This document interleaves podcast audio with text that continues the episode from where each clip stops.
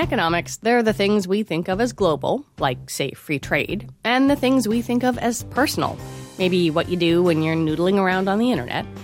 But of course, now more than ever, it's all connected.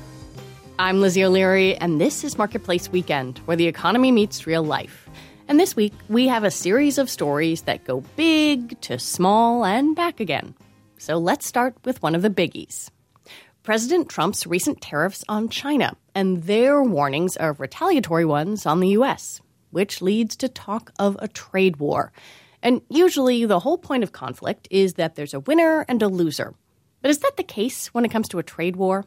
For more on this, we got Monica de Bolle on the line to help us with a little trade war context. She's a senior fellow at the Peterson Institute for International Economics. The long and short of it is, you know, trade wars start for various reasons, but the bottom line is that there are no winners. When we economists kind of look around and try to see, you know, in the end, what was the effect, how were how were different economies affected, and so on, the conclusion's always, you know, jobs were lost, um, growth was hit. Um, and really, you can't find any evidence that anybody ends up winning in any sense of the word. Yeah, politicians often say, well, I'm doing this to try to protect our workers or protect our industry. And, you know, we often see a series of kind of escalating tariffs. Um, how, how come no one can win if that's if that's the case. You know, if, if the political rhetoric is I'm doing this so we win, but you as an economist are saying, uh it, it just doesn't work like that. Well, I think it kind of goes back to the way that trade works in the first place, right? I mean, people generally have this idea that, you know, when you trade with someone, um, depending on you know what your metric is for how you're doing with respect to this other country that you're trading with. So whether you measure it by your tr- bilateral trade deficit or something else there's this sense that always somebody's winning and somebody meaning that somebody else is losing. So it's kind of a what we call a zero sum game if there are no winners then are, are the losses spread around, or, or who are the losers here? You know, do we feel things equally? So the losers can be very concentrated. Um, so if we if we look back, for example, at a very very recent example, so back to 20, 2001, 2002, when we had steel tariffs under the Bush administration. Um, we know from that particular experience, those tariffs, when they came into effect, they were supposed to be in place for three years but they were actually they were in place for you know much much less than that um, much less time than that. And the reason was that so many more jobs were lost in other sectors that were not directly in steel but were either users of steel in some capacity direct or indirect um, that you know it just turned out that actually the losses for the economy were a lot bigger than whatever the politicians thought, thought they would gain from instituting those tariffs in the first place. Sometimes it's not as visible. So sometimes you know it it, it can be um, it can it can be sort of seen as something that with the benefit of hindsight probably had a very deep impact on the economy but it's hard to measure real time so i'll give you an example of that yeah take the Smoot-Hawley act, um, act of um, the 1930s. You know, this is probably the one trade thing that that you know someone who went to civics class in middle school can name. Exactly. and that was a that was an event. So that was an action taken by the US that created a lot of retaliation all over the world. Every single country was affected by this because the, the trade war was broad and wide ranging and, you know, it was, it was many, it hit many, many countries. And what now we have, I think, the ability to say when we look back, we can say with some certainty that the Great Depression was made a lot worse and probably was more prolonged as a result of the trade war that ensued from the Smoot-Hawley Act. But it, this isn't something, for instance, that we would have been able to observe real time. If we had, you know, if we put ourselves back in the 30s and we were trying to say something about how these things were playing out all over the world, it would have been very difficult. You know, if we think about this war metaphor, and maybe I'm hitting it over the head a little bit, but uh, is it possible to sort of sit on the sidelines in a situation like this? You know, be a Switzerland, or, or is trade so global and interconnected these days that, that it just doesn't work like that? Well, that's an excellent question because when we look at these past instances of trade wars, there are some scholars who have who have made the point that you know countries that sit them out and countries that don't, participate, they end up benefiting in some ways because the trade, the the some trade gets diverted to them, and probably you know there may have been instances in the past where some of that may have been true. Um, these days that's very hard to see because all countries that are actively engaged in trade are all very much interconnected. So in other words, trade doesn't happen just between two places anymore. So if you get, for instance, a trade war between the US and China, even those countries that decide to sit out and say, we're not involved in this, we're going to be Switzerland, we're going to be neutral, they will be hit because they are involved in these supply chains and in this integrated way of production and of and of trading that ends up affecting them nonetheless. Well, yeah, trade wars are, I guess, you know, they are political, and whether you say that in a cynical way or someone attempting to, you know, kind of reflect what their constituents want, uh, what do we know about how trade wars rebound on those constituents, on consumers? You know, what happens to them in a trade war?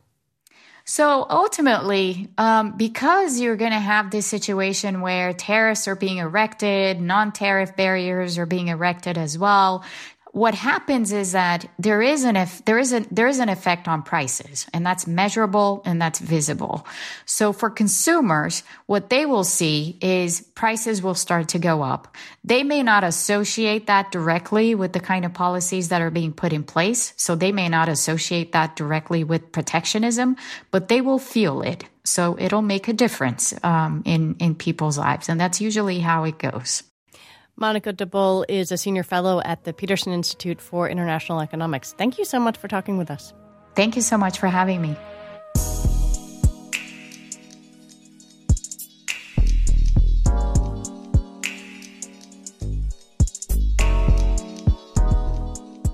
We're going to stay with China and go from trade wars to the internet. China blocks a lot of things on the web, but for years, firms could bypass this using certain tools like VPNs, virtual private networks. Well, the government in China is closing a lot of these loopholes. Marketplace's China correspondent Jennifer Pak joins me from Shanghai. Thanks for coming on. Thanks for having me. Walk me through what is blocked in China. Well, the list is always changing, but for now, Facebook, YouTube, Twitter, New York Times, Wall Street Journal, Bloomberg, and all things Google are blocked here. Now, there are Chinese equivalents of these tools, but for all intents and purposes, China's internet is really an intranet behind what's known as the Great Firewall. And how do they go about blocking access? I mean, you mentioned some of these are entire sites, but you know, what do they do? Well, they block the IP address if they want to block the entire sites, but some of the filters have become very sophisticated. So sometimes they can block specific articles within a news site. Uh, they can block particular search terms. Chinese internet companies are regularly given lists of blocked keywords that, of course, stops you from searching them on search engine sites, but also on instant messages like mm. on our WeChat app. So, for example, searches that do not follow the China government's line on Taiwan, Tibet, and uh, Tiananmen. Those are for sure blocked. Um, but this list, of course, is always evolving. And the problem is, is that oftentimes you don't even know if it is blocked or if it's an internet error because sometimes it just shows up and says it's an internet error, or sometimes the page is still loading, loading, loading, but it never comes up. And you know the the reason that we're talking now is this question that foreign businesses have sort of found a way to circumvent this. Tell me about that. Yeah. Uh, so there are ways to tunnel under this great firewall using what's known as a virtual private network or VPNs.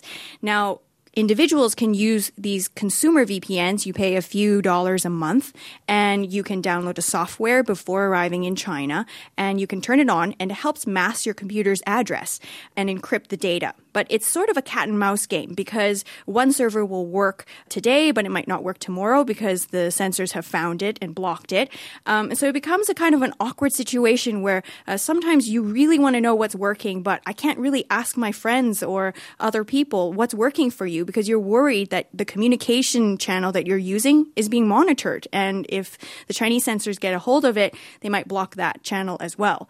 For businesses with headquarters abroad, sometimes they can connect to each other through what's known as a site to site VPN. And in this case, this is what the government in China is no longer allowing in a bid to what they say is an effort to clean up the internet. If you're a business, I would imagine that, that this could, you know, put certainly uh, a lot of money at risk. What what are they going to do in response to this attempt to, you know, clean up in air quotes? Well, China's government says that you can access the internet abroad if you use their dedicated line, mm. which poses two problems. Now, one is cost because uh, the site to site VPN I mentioned earlier, that only requires you to subscribe to a regular internet package and then whatever IT help you need on both ends. But the dedicated line can cost up to $630 just for the setup and a monthly fee that could go as high as $3,000 a month. So it's not a great solution for smaller companies. And of course, even if you had the money, the second concern is security. How safe is this information that's going through a China Telecom line? And of course, there are wider concerns. Here's Carly Ramsey with the consultancy group Control Risks.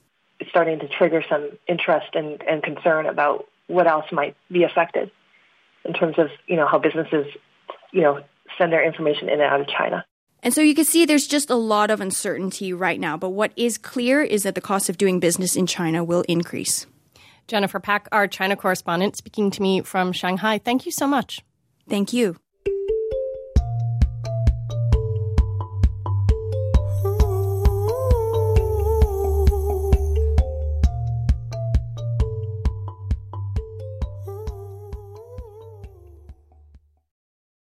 Whether we like it or not, we spend a lot of our lives at work, which is why Alison Green from Ask a Manager joins us every month to answer your questions. Work life, life work balance, all that stuff.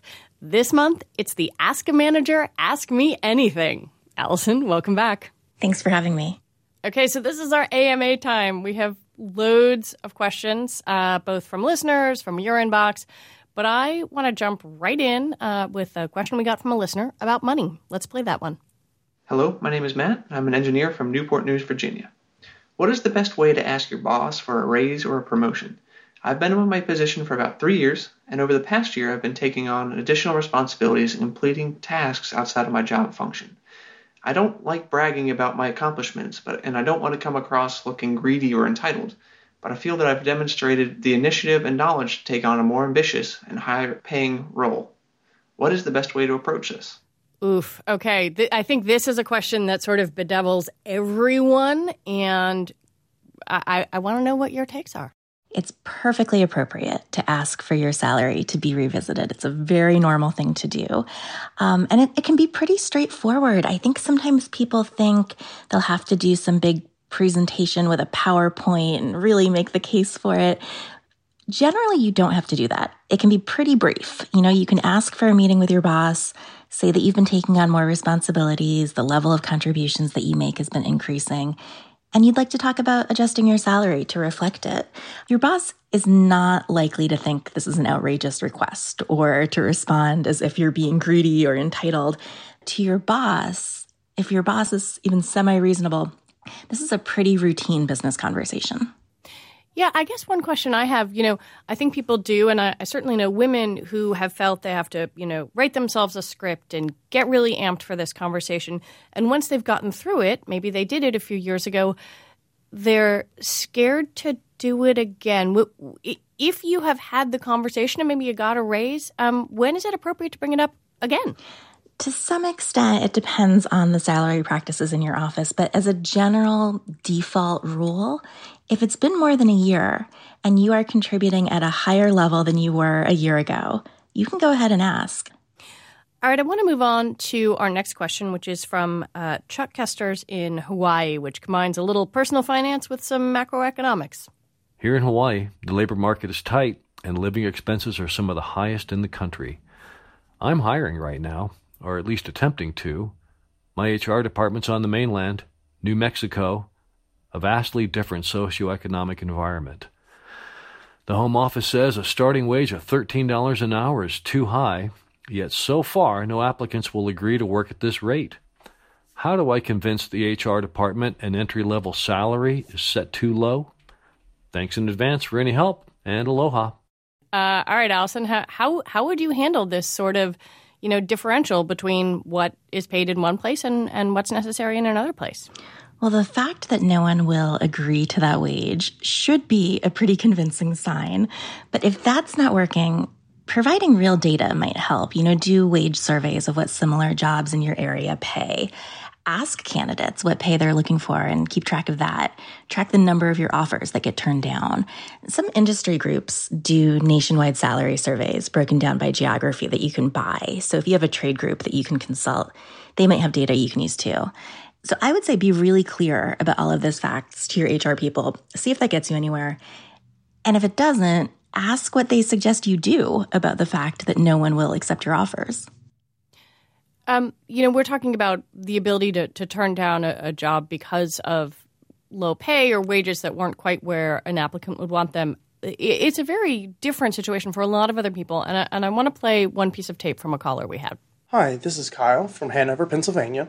And my question is what can someone who has been released from prison or is on parole do to increase their chances of getting a job, assuming that they are qualified for a position and assuming that the reason for their incarceration is not related to the position for which they're applying? Thank you very much. All right. So, what can an ex offender do uh, to get a job? This is a really tough question for a lot of people. Yeah, this can be really tough. There are a lot of great nonprofit organizations that will work with people with criminal records and help them with job placement. It can also help to almost do a, a reset to get into a vocational training program or do some sort of schooling, which will help you develop a track record of good work. It'll give you something on your resume and it'll help you build your network of references, which is really important because the more people you have who will vouch for you and give you personal recommendations, the easier this will be. And actually, for that reason, another thing to think about is volunteering. And I'd say when it comes to interviewing, the best thing to do is to be open and honest about the conviction and be able to talk about how you've changed if that's something an employer is likely to be concerned about. I want to shift a little bit uh, to an email we got. Uh, this is from someone known as Christina.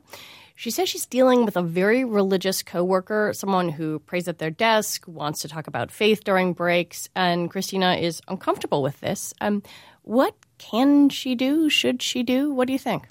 So, this is tricky. The praying at her desk and the wanting to talk about her faith with others are two different issues. Employers don't have to allow someone to proselytize to someone who doesn't want to hear it. And in fact, they might actually have a legal obligation to prevent it if if people feel harassed by unwanted religious talk. So with that part of that, you can start by telling the coworker that you don't want to discuss religion at work. And if they continue to push it, at that point, let your employer know what's going on and that it's unwelcome. With praying at her desk, in most cases, the employer well, in many cases, the employer might need to allow that unless it's creating a disruption. That's something you can bring up with the manager. If it's just that the subject matter is making you uncomfortable, you can still bring that up, but it might be harder for the employer to intervene. So, with that piece of it, it actually might be easier to ask about sitting elsewhere or even just consider headphones if the manager seems uneasy about intervening. All right, I want to turn to your inbox uh, and some of the questions there. Uh, this one is is definitely an eye catcher. Um, a colleague who says "I love you" to a coworker. What, what is that story? What is going on? this one is interesting. So the person who wrote in has a coworker who she says is generally a nice guy, except that he keeps casually saying, I love you all the time. So she'll tell him that she's going to send him a report and he'll respond with, Great, I love you. Or he'll come into her office and he'll say, Hello, love of my life. She says she's confident. Oh, right. This is, this is not like Alison, I've been thinking about you for years. This is like it's sort of a tossed off phrase. Yes. And she says that she's confident that there isn't a romantic undertone to it, but that he's clearly doing it when he wants something from her. And she's uncomfortable in particular Got because it. he only says it to women, never to men. So, so what do you do? I think she can be pretty straightforward about it. The next time he says it, she could say something like, Hey, all the love talk is a bit much. Can you take it down a notch? Or, you know, I know it's not your intention, but the love talk makes me uncomfortable. Thanks for understanding. He might think that she's taking it too seriously, but that's okay. Right. As long as he stops saying it to her. Although if he does push back, I think at that point it's worth saying, you know, I've never heard you say it to a man, and that alone makes me not want you to say it to me. Okay, I'm going to throw you one of my questions. I am someone who has, on more than one occasion, accidentally said, okay, great, love you, bye, um, on a professional call or on a professional voicemail. Ignore it or apologize and try to salvage things. You're not alone. I've heard other people report that. I've also heard from younger employees who accidentally call their boss mom or dad, which is mortifying.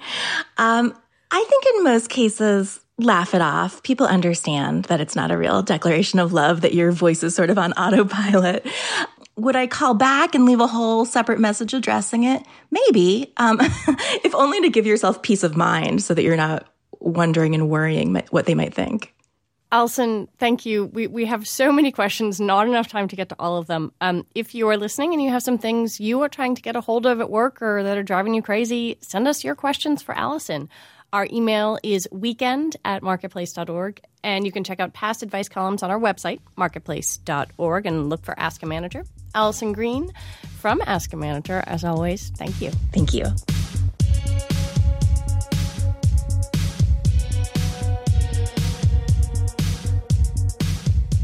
If you look at any list of the most expensive places to live in the United States, San Francisco and the Bay Area in general are almost always near the top.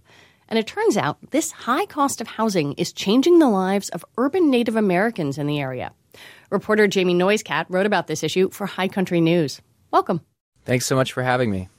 You start your piece by introducing us to Joe Wakazoo. Can you tell me a little bit about him and, and what his story is? Joe is a figure from um, my childhood. Really, I, I am uh, a native person who grew up in, in Oakland, California. Oakland has a very storied um, native community and, and native history. There was a program in, in 1952 uh, called the Federal Urban Indian Relocation Program, and so a number of native families were moved from reservations to cities, and Oakland was one of the cities where they ended up. And Joe um, was a character in that community. His mother, uh, who we all just called Grandma Wakazoo or just Grandma, was kind of a matriarch in the community. She was, you know, an OG of the American Indian movement. Um, and Joe would always come to the Thursday night uh, drum and dance practices at the Intertribal Friendship House on Inter- International Boulevard in uh, East Oakland. And I, as a as a young kid, you know, learning how to do our traditional dances, etc., uh, would watch Joe and, and learn a lot of my uh, my first dance moves watching him mm. at uh, dance practice. So I, I knew him growing up, and um, so that was a really you know big connection and part of the story is that this is a family that um, you know is big in the community and that I've I've known for pretty much my whole life. There are a lot of stories written about gentrification in the Bay Area, but you were looking specifically at Native people and and, and really this sort of what had happened to a lot of the families who were moved there in this program that you talked about. Um, what happened to Joe? So Joe became homeless in October of, of 2016.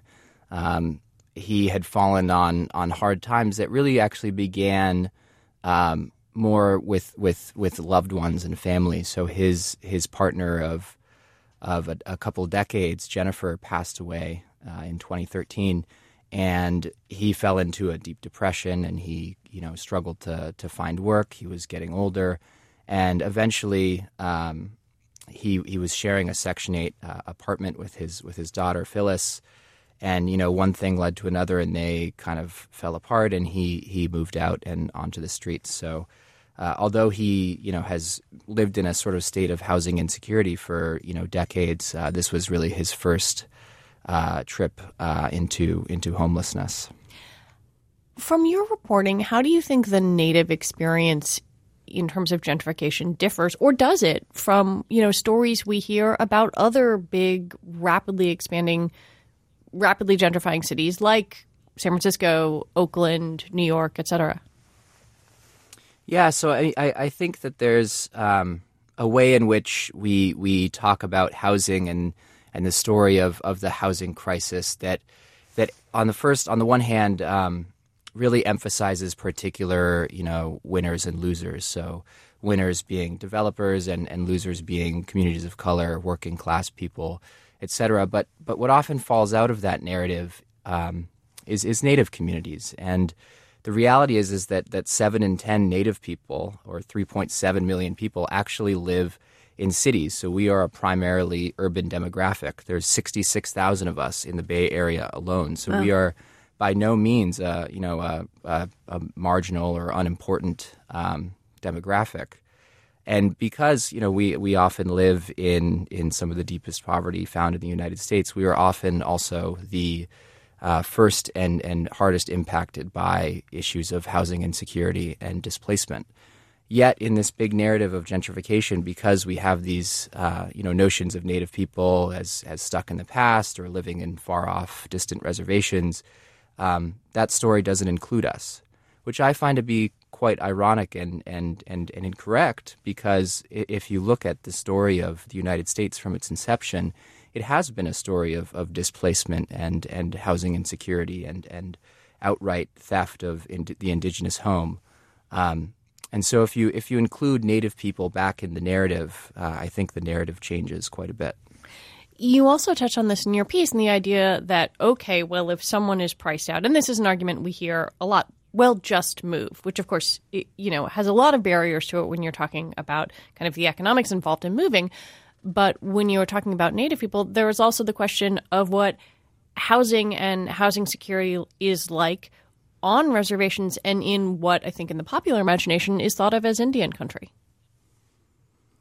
Absolutely, and so so the this the story sort of um, you know if, if Joe were to to decide to leave Oakland, which he's he's considered that, but he feels very much like Oakland is home, and that's where he's going to stay for now. Um, his option would be to maybe return home to the, to the reservation. He has uh, extended family on the Navajo Nation in uh, New Mexico, in what's called the sort of checkerboard area of the of the Navajo Nation.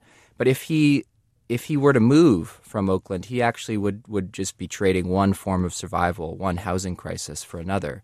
Because on Indian reservations, uh, there there was an Obama era study uh, that found that there was need for 68,000 new units of housing. 68,000 units. That's comparable, if, if you were to look at other cities with big housing plans, to what's called for in New York City's 10 uh, year housing plan. So there is an enormous need uh, in these communities for housing.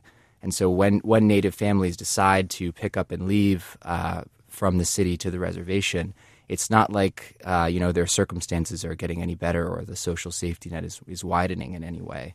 They're they're just really trading one form of, of, of survival for another. When we look at housing uh, and affordable housing, are there any moves on a policy level that, that might change the picture for those, you know, 68,000 units or in, in, urban areas? Unfortunately, um, in the Trump era, the, the only policies that seem to be moving are ones that, that, are, that could greater uh, hurt the families like families like the Wakazoos. Um, so the the Trump administration has has proposed 150 million dollars in cuts to what are called Indian housing block grants, which are the the block grant funding through uh, through HUD that pays for housing on on reservations in an Indian country. Um, and and to put that in perspective, the the block grants that, that existed before the, the Trump administration took office actually had not grown since their implementation in 1996. So at the same time as inflation happened and as the, the native population became one of the fastest growing in the United States, the funding to build homes for those people did not change. So in effect, it actually got became a smaller pot. Um, and now we, we have a proposal for cuts, which could be truly devastating for, for Indian country. And on the other hand, in in cities, um, you know, I, I actually worked for the uh, New York City housing department, and the problem of displacement is is really a tough um, nut to crack, which is another you know aspect of this story is that is that what do we understand to be displacement? And what sort of um, proposals might might we need to put in place to keep people in, in the in their historic communities? Um, and you know I, I I don't think that the that what I've reported or written aims to any sort of direct policy suggestions but I do think that if if we were simply to respect the notion that people um, and especially Native people as the first people of this land deserve the dignity of maintaining their home, I think that we would start looking at these problems in a much different way. Julian NoiseCat, thank you so much. Thanks so much for having me. Sports are a large part of the weekend, especially this weekend if you're into basketball. So, this week's News by the Numbers is dedicated to March Madness. Here are Marketplace producers Sarah Menendez and Tony Wagner. Let's get ready to rumble! Thanks, Lizzie. Our first number is 1,845. College basketball fans, that's how many dollars you'd pay on average for tickets to see all three Final Four matchups. If you bought in advance, you lucked out. Tickets cost twice as much after teams qualified for their spot. Y'all ready for this? This year's March Madness tickets are more expensive than those from past tournaments. And one enterprising ticket reseller is really trying to cash in, with tickets priced at $400,000 each. 1.28 billion. That's how many dollars advertisers spent running ads during March Madness in 2017. The March Madness ad market is ranked second in sports, with pro football generating the most ad spending and pro basketball ranking third. Last year, GM ran 329 ads during the tournament, AT&T aired 334, and Coca-Cola aired 268. Which brings us to our last number. 19. Percent of sponsors for sports organizations are food and non-alcoholic drinks. A study out of NYU found that three quarters of food ads and half of drink ads promote high-calorie, sugary products. This year's NCAA corporate sponsors include Coca-Cola, Reese's, Wendy's, Buffalo Wild Wings, Nabisco, and Pizza Hut. So we'll just issue a reminder that watching basketball doesn't count as exercise. What about uh, dunking? Oreos or basketballs? Y'all ready for this?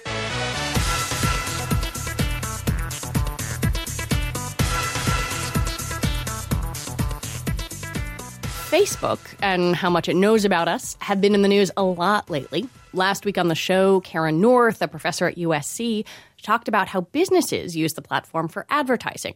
Yes, brands can use our data to target ads specifically to us, but something else North said stuck out. I think that we need to realize that advertising and marketing today for brands you, you know needs to be quality content as if you're creating entertainment Entertainment. That's something very different from what worked a generation ago. That means advertisers have to change what they do. For example, how do you take a brand that's been around forever and sell it today? So, our producer, Eliza Mills, went to visit the advertising company 72 and Sunny in Los Angeles. The firm handles advertising for Tillamook, the dairy company that's been around for 109 years. They make cheese, ice cream, yogurt. These guys head up the brand's creative team. My name is Guy Borcher, and I'm a group creative director here at 72 and Sunny. My name is JC Abruzzi, and I'm a creative director here at 72 and Sunny. They lead the team that made this ad, which you might remember. Hello, farmers. Hello, co op. Hello, integrity. Hello, Molly. Hello, naturally aged cheddar, made by a real craftsman. Hello, Dale. Hi. That was from 2016. We can't play you an ad from the early days of Tillamook because most of their branding was in print black and white posters with the cheese in yellow. Now they use Instagram, YouTube, and TV commercials, and they have a whole room dedicated to making fast turnaround ads. Here's Guy Borcher. Well, what you're looking at is a room full of what looks like crap, but it's a lot of really cool stuff. There's all sorts of like photographic material and like, you know, almost like miniature set designs and props, and lighting equipment. Next to me, there's a room with a gigantic industrial fridge full of Tillamook stuff cheese, ice cream. The team is in here concepting and thinking, and then they have an idea. They start trying stuff. I'm sure, like sometimes you try stuff and it's like doesn't work, and you try something else, and photographing, filming, stop motion, just making stuff. So it truly looks like a maker space. Guy and JC sat down to talk about how the ad game has changed and what that means for legacy brands like Tillamook. Advertising is changing, but it doesn't matter. It's still communicating something to a group of people. So an older company with the right values, the right tradition, it's actually great because now compared to like many decades ago where you did like maybe one film and one poster. Now your message can really live in so many different places, you know, from like multiple film like objects to, to printed things to things that live online on the web and social that like you want to have a lot to talk about and Tillamook offers that. The other thing about Tillamook that's interesting is 109 year old brand that is still sees himself as a challenger. I think when they they go up against the bigger conglomerates in the industry, uh, who can outspend them media wise, they just have to be smarter. They have to be more nimble. And I think as as culture and as communication has evolved, it gives them the ability to reach a wider audience, to be a bit more one on one with them. Uh, I think the the brand building is cumulative, though. It's like not not expecting one piece to do the entire thing, and I think that's what the Instagram example of two seconds and you you swipe past. That happens a lot. If you, all you're going to do is throw out a film with a message that's going to run in social, which might not be the best um, use of that media. What you would try to do more in social is engage your community a bit more get them to interact, uh, and over time they'll be looking for stuff from you, or they'll be at least willing to watch stuff from you. And I think that's what Tillamook, you know, really aims for in that space is to kind of engage and tell a deeper story. We do stuff that's very product based and and stuff that engages fans, and then stuff that just tells uh, tells a deeper story about the company. I think there is definitely like a hunger for that. I think our youth is so engaged right now, more than ever the younger generation is going to respond to something that like has a, a, has a positive message that wants positive change. Last year, we kind of turned the empty plate emoji into like food donation. So we partnered up with an organization that donates food uh, for for kids in need, and eventually we surpassed the goal by a lot. And talking about organic like engagement, like Captain Kirk himself, William Shatner, organically just saw it, re- retweeted it, and then people started asking how to do that. He was like teaching people how to how to donate and how to do how to do it. And it was like for us, not because it was like oh a celebrity retweeted us, but it was cool to like to see that like there are some real fans out there and people that are really engaged. They kind of represented like who we were trying to talk to, people that like care. And through that, just, he just amplified the message for us. But if that wasn't a message that resonated with people with something good in it, it would just be another ad. You do try to do stuff that, that people are going to engage with and, and pass and share. We don't ever approach anything as like let's make let's try to make this viral. Um, but I think just naturally what that means is you want as many people as possible to see it. I think I think what's different I think is you know there's so much more to respond to, so much more to compete with, you know, not just other brands but content creators and people making things and try to be a brand squeezing in between all of that when you know even the place where the ads used to live on TV are get is getting more and more like taking the back seat. So I think what's changed is the competition for attention. I think the driving change in the industry is going from talking to people or shouting at them, you know, often is what used to happen, to now engaging and having a dialogue. And that's because of social, that's because of digital. Tillamook right now has a really big social presence across all the social media channels Facebook, Instagram, Twitter. We still, from time to time, will do like, uh, we, we ran Oscars. Um, spot in some markets uh, a couple years ago. And I think some of the most successful things we've done have been things we ran, started on a social thing that had a lot of engagement. It's like sometimes you have to be super reactive. Some of the best brands out there are in social media every day, reaching the audience and reacting to things. So we created a, a social approach where like we have a little maker room, a space where like the creative teams can sit in and they have all the materials they need from all the food and all the cheese and ice cream in the world, Tillamook obviously, but also like all the, the equipment. And it's not like a, a gigantic photo studio with like super expensive equipment. It's like enough to be able to do things really well crafted, but what it allows us to do is like we also shrunk down on like all the layers of approvals and things that slow down the process. And we just created something that's really high energy, super funny. Walking there, there's stuff everywhere, and the teams are just creating and making things. And it's just the energy of that room is something that could have never existed before. But I think with the speed of technology and, and the rate the culture is moving in now, you just allow for like, look, it's not that, that you can now do this You can't afford not to. You know, it's like creates like a really interesting high speed idea, make it thumbs up, thumbs up, live. That's amazing. To me, that's super exciting. That was Guy Boucher and JC Abruzzi of 72 and Sunny. And if you want to see some of Tillamook's early ads for yourself, just check out our story on the web at marketplace.org.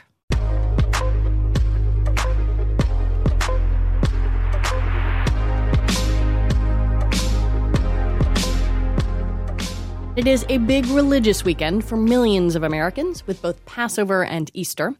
It turns out that many families gathering for Passover Seder are part of one of the great American marketing stories, including our producer Peter Balonon Rosen's family. Can you please introduce yourself? Hi, my name is Mitchell Rosen, and I am Peter Balonon Rosen's father. Sup, pops? How you doing? Great. How you doing, Peter? I'm doing well. So here at work, we are doing a story about Passover. For people who don't know, can you explain what a Haggadah is? A Haggadah, yeah. A book that describes the story of Passover. And uh, it also will give the instructions as to what to do during the Seder. Typically, it, will include songs and uh, other things that make that particular Haggadah unique. When you were growing up, was there a particular kind of Haggadah that you ran into most commonly? Oh, yeah. I mean, just like everybody I grew up with, uh, we would use the Maxwell House Haggadah. Wait, so this was a coffee brand making Haggadah? Yeah, that's right, Peter. Um, I think you could probably pick them up in the grocery store right next to the uh, Maxwell House display. And that's probably where we got their Haggadot. Do you know why Maxwell House, of all brands, kind of decided to go after the Haggadah market? um, why Maxwell House? Um, you know, Peter, the Jewish religion has lots of fundamental questions.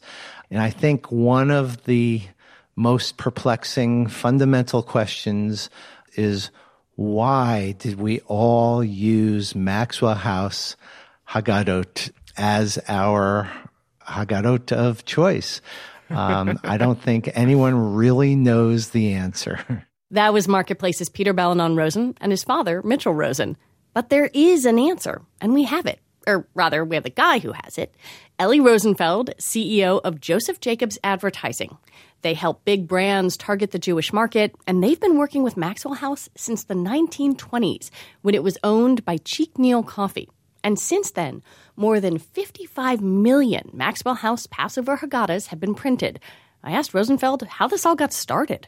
Back in 1923, the Cheek Neal Coffee Company from Nashville was coming to New York and Joe Jacobs started suggesting that they market to the Jewish consumer. If you're familiar with the Passover restrictions, aside from nothing of the five grains being leavened, um, kitniot, legumes, are also prohibited or customarily not used at Passover time. And there were some people that were confused because the coffee bean is a bean. It says right. a bean. It says a bean, even, even looks like a yeah. bean, but it's not. If anybody knows their their science and their botany, it's actually a fruit. And Joe Jacobs himself, not an observant Jew, he knew that and had a rabbi confirm it and certify it as it were. And then to further connect with the market, with the product, with the holiday, they started giving out this Passover Haggadah. It was the original content marketing. Why target the Jewish market? The retail food business was a grocery business back then. It was easy to show them that at Passover, stores were not selling their product. Because imagine these are Jewish groceries that you know, right today might still be selling it. Tomorrow Passover starts, tomorrow night, they will not sell non-Passover foods for, for 10 days. So you're able to go in and say, look at this, Mr. Salesman from Cheek Neal Coffee Company, your product is put away in the back. It's covered with a sheet. Its, its aisle is no longer available for the week. If you want an opportunity, it wasn't a, this is a cultural thing. This is business. How would people typically get their hands on one of these? Uh, typically, they're still free and available um, at retail. They're in the Passover aisle or in the coffee aisle. There'll be this nice stand-up device, this cardboard carrier that has them out there. And technically, they're you know you're supposed to buy coffee. And You take a Haggadah with you on your way. Thinking about this in this modern way, um, do you think of this as branded content, or is this you know a community service that comes along with a product? It, it it's somewhere in the middle where it is branded content. How do you end up with your name on not only on, on the table in every person's hand yeah. sitting at this event? Uh, then you have the actual trade part of it. You're selling coffee and you go into a supermarket and the supermarket wants to give this away. But in order to do that, they have to commit to Maxwell House to sell X number or purchase X number of coffee. So it has many dual purposes. And at the end of the day, it is also a community service. It, it got a big kind of update in what, 2011? 2011. W- what happened and why? We've had the book really out there with minor changes over the decades. So the first number of years, uh, the size changed a little bit. Then in the 60s, they reformatted it just slightly and updated the text um, in terms of its typesetting, and that ran until the 90s. The one thing that never changed was the translation. Art, thou, and hast is just not modern. It was time to refresh the book. We went and found where things could just sound a little bit more contemporary. And then one of the, the bigger issues that we did at that point was is we also gender neutralized the translation. Truth of the matter is is that um, Maimonides, the, the great thinker, says you shouldn't attribute a gender to God, but Hebrew, as other languages, have gender specific language. And as is appropriate when A, someone's unknown or it's a group of people, in most cases, things go, go towards the male specific gender. And if you translate it properly and you translate it carefully, you don't need to ascribe a gender.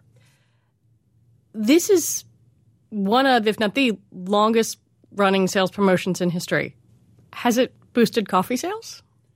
It does. The retail supermarket business, their fourth quarter of the year, November, December, is big. You have Thanksgiving and Christmas, the holidays. Their next real big time of the year is Passover. And they do see a, a spike.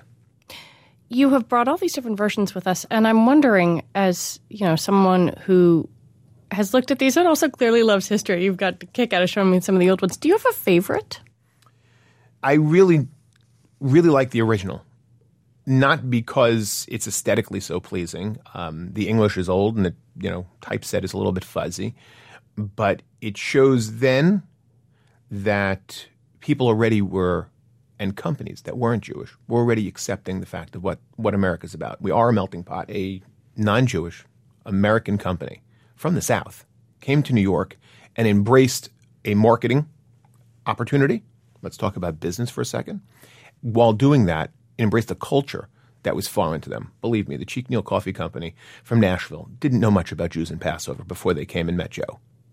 Elie Rosenfeld, thank you very much. My pleasure. Have a happy Passover. If you want to see pictures of the Maxwell House Haggadah and how it's changed over time, just go to marketplace.org.